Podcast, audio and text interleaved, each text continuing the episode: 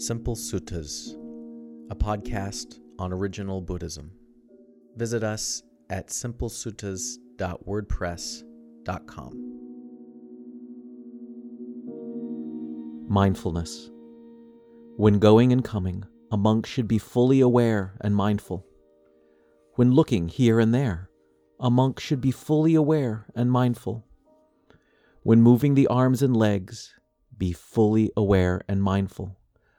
When wearing robes, using a bowl, eating, drinking, pissing, shitting, walking, and standing, lying down, getting up, speaking, or staying silent, a monk should be fully aware and mindful. Digha Nikaya 7. A monk should be content with nothing more than robes and a bowl, like a bird that flies wherever it likes with only its wings. Digha Nikaya 7. A fool sits listening to Dhamma, looking only to find faults. They are as far away from the truth as the sky from the earth. Their wisdom fades like the waning moon. They struggle like fish in an evaporating puddle. Their minds rot like a seed in a sodden field. Therigatha 5:10 If you get angry at someone, overcome by anger, you only make the situation worse. If you avoid getting angry yourself, you have already won the battle. You are doing something of great benefit for both yourself and for them. Be calm and mindful. When your mind runs wild, yoke it with mindfulness as quickly as possible, as you would quickly yoke a cow that broke into the field. Therigatha 6:12 A cow may be black or white, spotted or solid. But when a powerful bull is born, well trained, strong, yoke your plow to him, whatever his color. So too for people. Anguttara Nikaya 361. Don't forget the tools of spiritual power. They are key for achieving the path of liberation. If you on the path to master these tools in your meditation, you are on the path to liberation. Those powers are enthusiasm, energy, mental development, and curiosity. Samyutta Nikaya 51 2. Once the Buddha asked monks, If your hair was on fire, what would you do?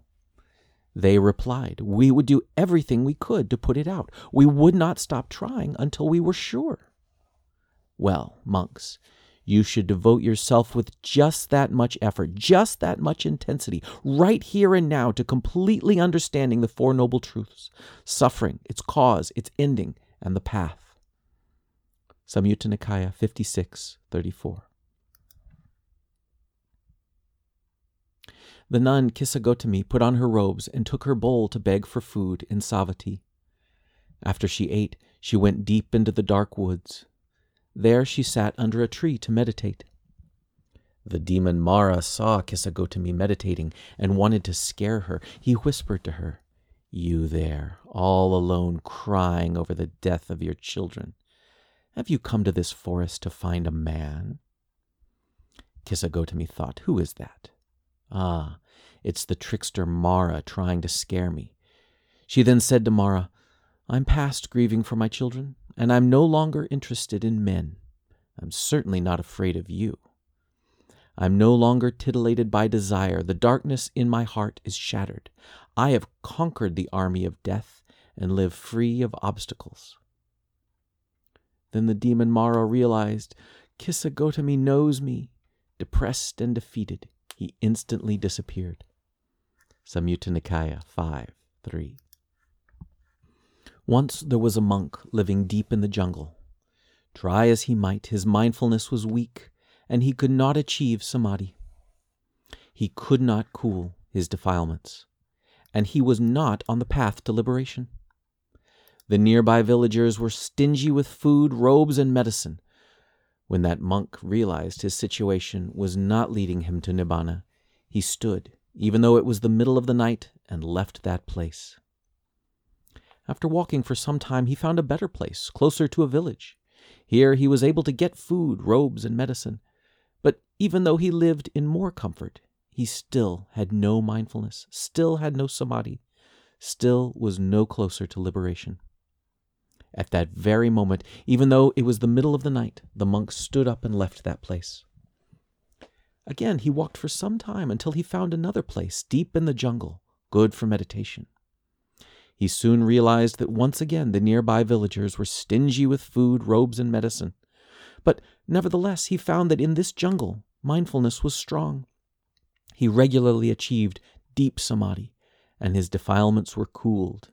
He knew he was on the path to liberation. The monk considered Should I stay in this difficult place with not enough to eat? Should I once again go looking for an even better spot? But the monk realized I didn't trade my family and friends, all of my worldly possessions, my job, my whole life for a bowl and a robe. I became a monk to work tirelessly toward Nibbana. So that monk committed to staying in that place, no matter the difficulties, as long as he was on the right path. Majjhima Nikaya 17.